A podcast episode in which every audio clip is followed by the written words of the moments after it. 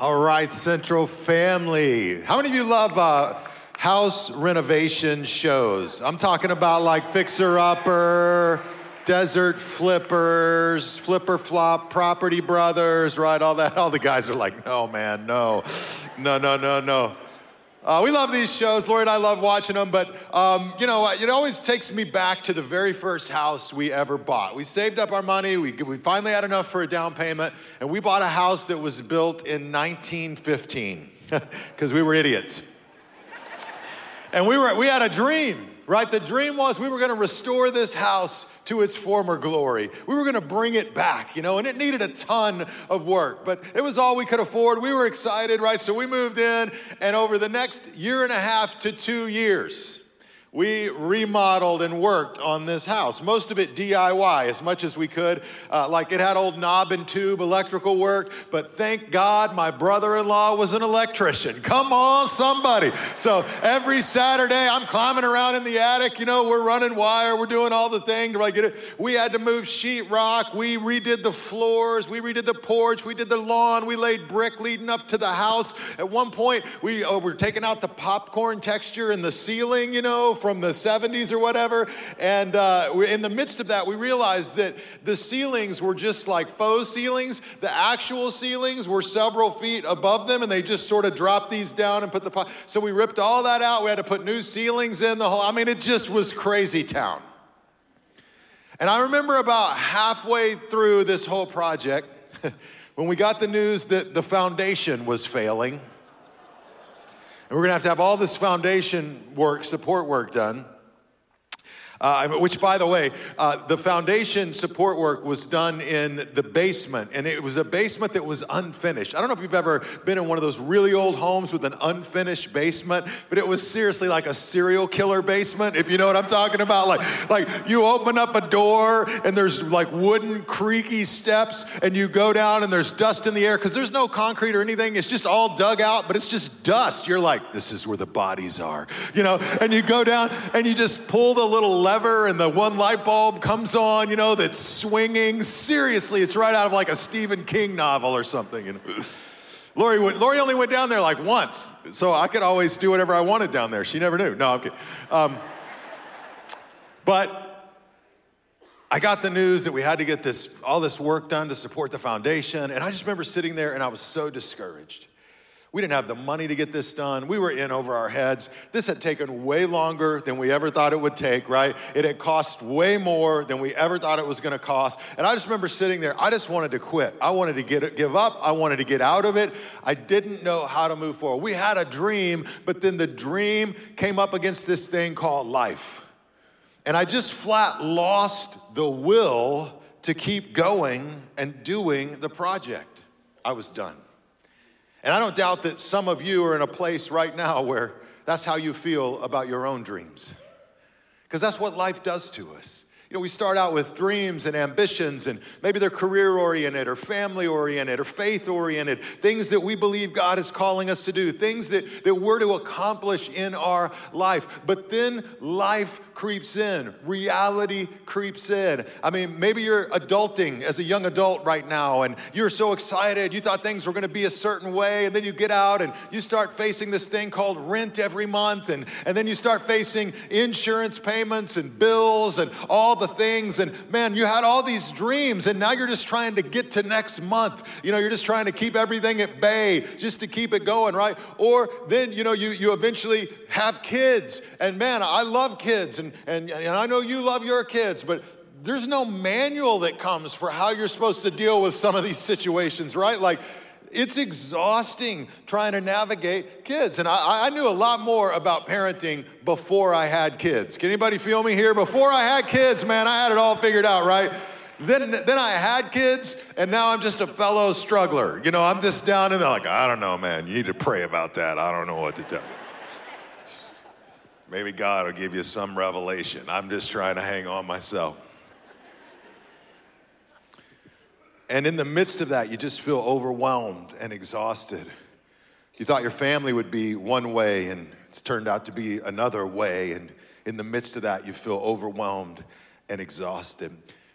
And I want to encourage you today to not let your dreams die. I want to encourage you if God has put some things in your heart for Him, for your future, for your family, to not let your dreams die. Because here's what I believe when it comes to dreams when you stop trying, you start dying. And I think God wants to stir our hearts as we go into a new year and a new decade to say, don't bury all your dreams. Let Him stir some of those dreams back up in our lives and let's rise up and go after them in faith. And our inspiration for that today is a guy named Nehemiah. Last week we looked at the life of Ezra. I encourage you to check that out online. And we jumped into this series called Rise Up based on my wife Lori's uh, latest book called Rise Up um, lessons from Ezra on walking with your head held high, which, by the way, is, I think, my favorite resource she's ever done. It's so well put together. And uh, I want to encourage you to grab a copy. You can also go to the riseupbook.com, and she's done some free videos that are available there, like little 10 minute videos. So you can go through this book. It's made to be kind of gone through as a study. You could do it with, your, with yourself, with a friend. You can do it in a group setting. Uh, if you're in a group, uh, if you're not in a group, you can start your own group. You know, whatever you want to do to to just kick the year off going in the right spiritual direction. All the proceeds go to support the ministry. It's a powerful tool to just help us grow spiritually. So after our service is over, if you want to grab a copy of Rise Up, make sure to do that. Well, Nehemiah is a contemporary of Ezra. And let me just sort of set the scene. Nehemiah lives in. Um, what was Babylon. He's, he's been exiled from Jerusalem when the city was conquered. And we talked about this in depth last week. All the Israelites were taken hundreds of miles away into captivity in Babylon. That's where Nehemiah is. And he's uh, got an interesting role because he's the cupbearer to the king. And the cupbearer of the king means he basically selected and tested the wine before the king drank it to make sure it wasn't poisoned. Come on, man. Can you imagine if that was your job? Like, you don't have to ask how your day was. You're still alive when you get home. You know, it's like, oh, guess it was a good day. You're still breathing.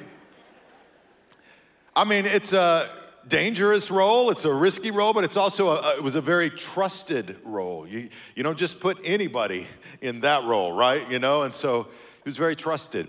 So he goes in and he's just gotten a status report a few months ago about Jerusalem, that the city's still in ruins, that the walls around the city have collapsed. And he really has a dream to go back and rebuild the walls of the city of Jerusalem. They've already gone back in one group, Zerubbabel led them, and they rebuilt the temple. Then they went back in another group, we looked at that last week, Ezra led them, and they reestablished worship at the temple. But the walls around the city are still in ruins. The city has been, you know, destroyed and it still needs a lot of work. And so here's what happens Nehemiah chapter 2, beginning in verse 2. I'll read this when we get to the red word. If you'll just read it out loud here together with me, it says, Nehemiah says, So the king asked me, Why are you looking so sad? You don't look sick to me. You must be deeply troubled. Then I was terrified, but I replied, Long live the king. How can I not be sad? For the city where my ancestors are buried is in what? Ruins. It's in ruins, and the gates have been destroyed by fire. Listen, you may have a dream, and the dream may be in ruins. Nehemiah had a dream, and it was in ruins. But ruins are precisely the place where God can rise up and do a tremendous work. The mess is where God can do the greatest miracle. And so here, Nehemiah, he opens up to the king. He shares his feelings. God moves in the heart of the king and basically empowers Nehemiah to lead what would be the third and final group of exiles back to the, the city of Jerusalem to rebuild the wall. So, one principle I take from this story is this first, just find your courage to dream. Find your courage to dream. And for some of us to dream again. You know, when we're kids, it's easy to dream, right? I saw some of these kids wrote down uh, some of their statements about the future and their dreams. Check this out. One, it says, What are three things you want to do in the future? This kid says, Get a girlfriend. Number two, kiss her. this is a big leap to number three, right? Rule the world. For most most kids, it's that simple. Most guys, it's that simple still, right? You just get a girlfriend, kiss her real well. All right, my one wish is for it to rain tacos. How many of you understand this person? Yes. The mess, the cleanup may be terrible, but, but, but all the food would be great. All right, here's one more. I love this. It uh, asks the question When I grow up, I'd like to be, and Toby at the top, you know, a veterinarian, Sophie, a baseball player, goes all the way down. But I like Albert at the bottom, a person who stays home and does nothing. How many of you are raising an Albert right now? you know? Yes, how many of you want to be Albert? Yeah, that's, that's me. When you're kids, it's easy to dream. When you get older, life starts to beat the dreams out of us. And so I want to challenge you to just have the courage to dream again. I understand when you start going after a dream, um, you know, life gets in the way. And sometimes we realize, like, I'm never going to be talented enough to be a pro athlete, or I don't have the musical ability to be a world class musician, right? Or I'm not gifted to be the greatest writer that ever wrote, that ever wrote. But here's what I would tell you. Hang with me. Here's what I tell you you are the best in the world at what God is calling you to do. You are the best in the world at what God is calling you to do. And so don't stop dreaming. If God has put something on your heart, how do you know if God's put something on your heart? One lesson we see from Nehemiah is the king notices he's sad, he's distraught. Sometimes the discontent in our heart is a clue to our dreams. Sometimes the discontent, what bothers you, what stirs you, what you can't shake, you know, not everybody in Babylon, even not all of the Jewish people, cared that much about the wall in Jerusalem. But Nehemiah, this was his burden. He couldn't shake it. Sometimes our discontent is a clue to our dream that God has put in our heart and in our life. And here's what I can promise you if you will have the courage to start dreaming again, a couple of things are guaranteed. And these are lessons I learned from our home renovation project. Lesson number one you go after that dream it will cost you more and it will take longer than you think in the beginning. It'll just cost you more. Every house project you've ever done, right? Come on. It costs you more and it takes longer than you think when you go into it. And the danger is if you're uh, a younger person, you go into it and it costs more than you thought. And just like me, I'm sitting on the couch in our living room and I'm ready to quit and I'm ready to give up because I didn't think it would take this much, right? That's so the danger when you're younger can be, I want to quit. The danger when you're older is you realize it's going to cost more. You already know it's going to take more out of you, and so you don't even start. Come on. You just say, ah, man, that's, that's for the young people, right? Danger on both sides. Another thing is if you go after your dream, if you have the courage to dream again, you got to expect the unexpected. Just expect the unexpected. In some ways, if it can go wrong, somewhere along the journey, it probably will. It will get hard. The third thing I can promise you, if you have the courage to dream again, you will want to quit. As somewhere on the, on the journey, you will absolutely lose the will to keep doing what you're going after and what you're doing. And how you respond in that moment is critical. We're going to talk about that in just a minute. And the fourth thing I would say is look, starting well is important. But finishing well is even more important. You got to finish.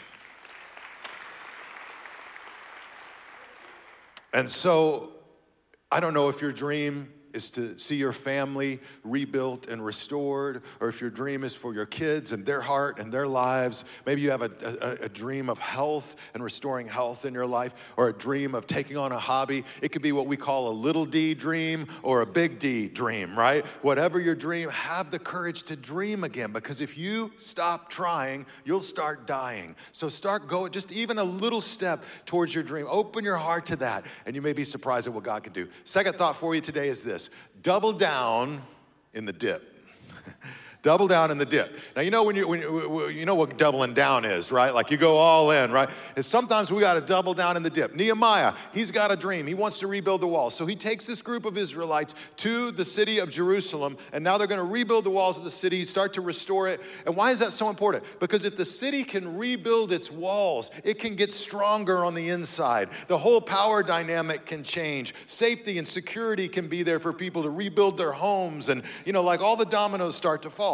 So he goes in, and what he finds is the people around the city of Jerusalem, the enemies that live in cities around Jerusalem, don't want to see the wall rebuilt. They don't want to see Jerusalem restored. So the first thing Nehemiah finds when he goes back to do this great work is he finds resistance and he finds obstacles. He finds obstacles in all of these enemies coming around. They actually lay an assassination plot to kill him and take him out. I mean, it's nasty up in here.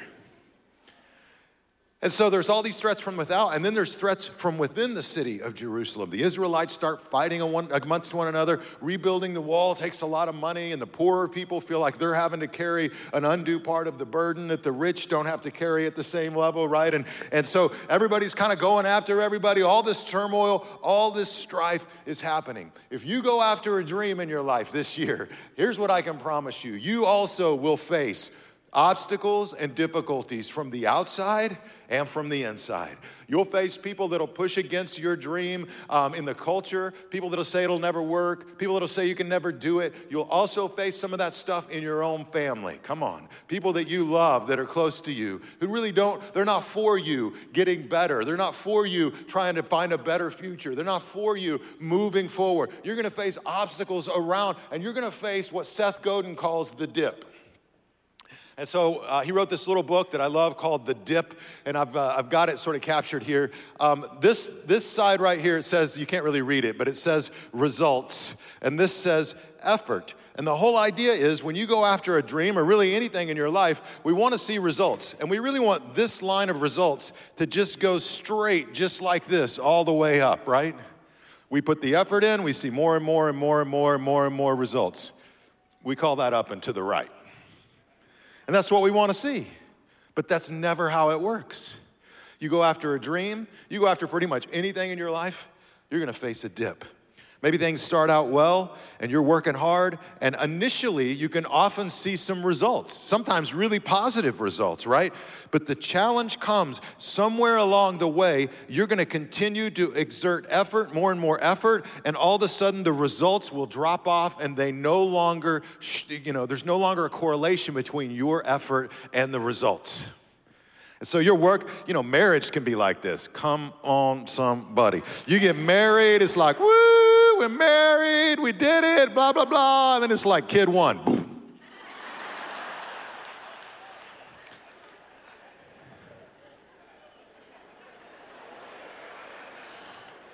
You know, all the research shows that marital satisfaction drops once kids enter the picture, and, and that dip lasts a long time. And over time, it's like when you track it, it's like, and they're, they, you know, they, they become um, young people, and then they become teenagers, and then they go into high school, and then it's like the kids are gone. I saw one study that showed this across the board, and once the kids were gone, it was like, we're back, and we are back.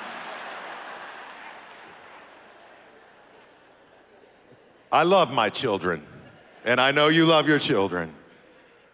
But sometimes the dip is real. You start a business or a company, and initially things are going well, it's awesome, and then working out. Hello. I mean, right now, the gyms are packed, everybody's on their kick. You can't even get on a treadmill or whatever. Like, oh, but, but don't worry, the dip is coming, right? And all of a sudden, they're like, man, you go on a diet. You notice this? You go on a diet, it's like, wow, boom, I lost five pounds. I'm awesome you know, and then like the next time I, I lost 10 pounds, I'm awesome. And then like you, you keep eating the same thing, but you're like, wait a minute, I think I I'm gaining weight. Wait, what's happening? It's the dip. And, and this is where a lot of people quit. This is where a lot of marriages throw in the towel. This is where a lot of people leave the gym, quit the diet. A lot of people who have invested a lot in a business throw in the towel. How you and I handle the dip has everything to do with how we will experience success in our life. The dip doesn't mean that nothing should change. We may need to change our strategy. We may need to change and adjust kind of how we approach things. we may need to get some counseling, right? But the dip shouldn't be the cause for us throwing in the towel. We just got to realize the dip is part of the process. See, a lot of times you're going after a dream You go after a dream, we tend to overestimate the short term gains. And we tend to underestimate the long term gains if we'll be faithful to it over time. So, whatever your dream is, when you face the dip, you got to double down in the dip. Nehemiah, he goes, they start building the wall. First week, everything's rocking. And then people, oh, they just try to kill them. Little thing. Enemies are coming, gathering around. So here's what Nehemiah does. Check it out. Nehemiah 4:14. He says, "Then as I looked over the situation, he says, I called together the nobles and the rest of the people and said to them, Don't be afraid of the enemy. Remember the Lord who is what? Great and glorious. Turn to the person next to you and say, God is great. God is great. When you're in the dip, when you're down here, when everything looks like it's going against you, you got to come back to the one who's called you to begin with. Listen, the conflict you're trying to resolve might be great, but your God is greater. The rift between you and that person that you love might be great, but your God is greater. The financial hole in your life might be great, but your God is greater. The resistance and the discrimination that you face at work might be great, but your God is greater. The desire to escape into drugs and alcohol might be great, but your God is greater. The sins you've committed in your life might be great, but your God is greater. The sins that are committed against you might be great, but your God is greater. Your health issues may be great, but your God is greater. The distance between where you are now and where you want to be in your career or your marriage or your parenting or your finances might be great, but your God is greater greater. And in the dip, you got to remind yourself, my God is greater. My God is greater. And that's what Nehemiah does. And then it says that they all went back to work. They didn't give up in the dip. They said, We're going to go back to work, but they had to work a little different. This time, people rebuilding the walls had a sword in one hand and they laid bricks with the other. Now, come on. That's the dip. But that's somebody who's not finished. And so here they were, a sword in one hand to fight off the enemies that might be coming at any given moment, right? But they hadn't given up on the dream God had put in their heart, and they keep laying bricks, one brick after another, one brick after another. Hand me another brick because I'm not finished. And when you're in the dip, sometimes that's what you got to hang on to. You don't know how it's going to happen. You don't know how you're going to get out of this financial situation. You started kind of getting control of your finances. It went great for a period. You got debt paid down. You started making progress. Boom. Then there's a setback. Boom. Then your hours get cut. Boom. Then, you know, Murphy's Law. If it can go wrong, it will. Something breaks down. And now it's like you, are you're tired. You're exhausted. You're not sure you can go forward. You got to keep the sword, which the Bible says our sword is is the Word of God. You got to keep God's Word in your heart. And just sometimes you just got to go back to like, well, just give me a brick. I don't know how I'm going to get the wall built, but I'm going to do what's right in my life financially today. I'm going to live according to my spending plan today. Just give me another brick. Maybe you're overwhelmed in school. You're not sure how you're going to get forward. Maybe you had dreams of medical school or moving forward into a graduate program, but you know, right now you did so, uh, it was so frustrating last semester, you're not even sure how you're going to handle this semester. And sometimes you just got to bring it down to say, look, I can't control the future. I can just do the best I can today. I'm going to focus on my class right now. I'm going to open up my book. I'm going to open up this online portal. I'm going to read. I'm going to write. Just give me another brick. I don't know what's coming tomorrow. I'm in the dip, but just give me another brick. One brick at a time. One brick at a time. Just don't stop dreaming. Because once you stop trying, you start dying. One brick at a time, one brick at a time. And God can show up in that powerfully. And I want to challenge some of you to think about a specific brick, if you will, in your life. And that's a seminar that we have starting in just a couple weeks around here at Central called First Step. And First Step is a place where thousands of people have just been recharged spiritually to connect with God and to allow God to grow their hearts and lives. It's where uh, they've learned more about how to study the Bible, about how to pray, how to kind of grow on their own spiritually. It's where they've gotten lots of tools and resources. It's where they've had a lot of fun and met some awesome people, and it's coming up right around the corner. And I think for some of us, it might be one of the most important sort of bricks that we lay in our foundation this time in our lives because it's going to help you grow spiritually. And that is the most important thing that can then lead to everything else God wants to do in your heart and in your life. So I want you to consider jumping into First Step. Uh, you can grab cards in the seat backs in front of you. You can sign up there. Uh, Pastor Nick's always putting his cell number up on the screen so you can text him. He'll sign you up. You can go out to any one of our volunteers out in the lobby, let them know you want to do First Step. We'd love to get you signed up and uh, help you take take that step coming up in your life. We know Nehemiah eventually finished the wall. It took 52 days to get it done. Finished it with, at some point, with the sword in one hand, laying brick with the other. But they got it done. And when he did, when they did finish, he says that the enemies of the surrounding nations heard about it and they were frightened and humiliated because it meant Jerusalem was on the rise. It meant that God had not abandoned his people in their moment of need. And it was the beginning of a very powerful future for those people. He says the surrounding nations realized that they had done this work with the help of their God. Keep dreaming and keep doing the work. Double down in the dip. Find the courage to keep believing and do it with the help of your God. Maybe you're here today, and maybe you've never crossed the line of faith in your life. I'd love to give you an opportunity just to reach out to God and ask Him to move and work in your life and to become a follower of Jesus. So I want to ask all of you would you please bow your heads and close your eyes? And if you're ready to take that step in your life, you can begin that journey by repeating a simple prayer after me. Just say, Dear God, I thank you for loving me. Thank you for sending Jesus into the world. I believe he died on the cross for my sins. I believe he rose again. Forgive me for my sins. Give me the gift of eternal life. Help me face the challenges that I'm up against. God, I surrender my life to you. In Christ's name. And friends, with every head bowed and every eye closed, if that's your prayer today, if it's your commitment, I want to ask you to just slip your hand in the air just to say before God and to say to me, you're going to follow Him in your life today. Slip your hand in the air. Just make eye contact with me. God bless you guys. Thank you. Thank you. Thank you. Let's trust Him today. Thank you.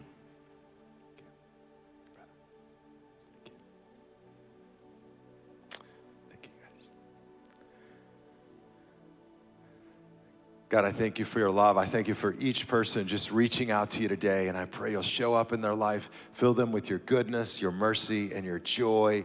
We thank you for all that you have done, and we trust you for all that you will do. In Christ's name we pray. Amen.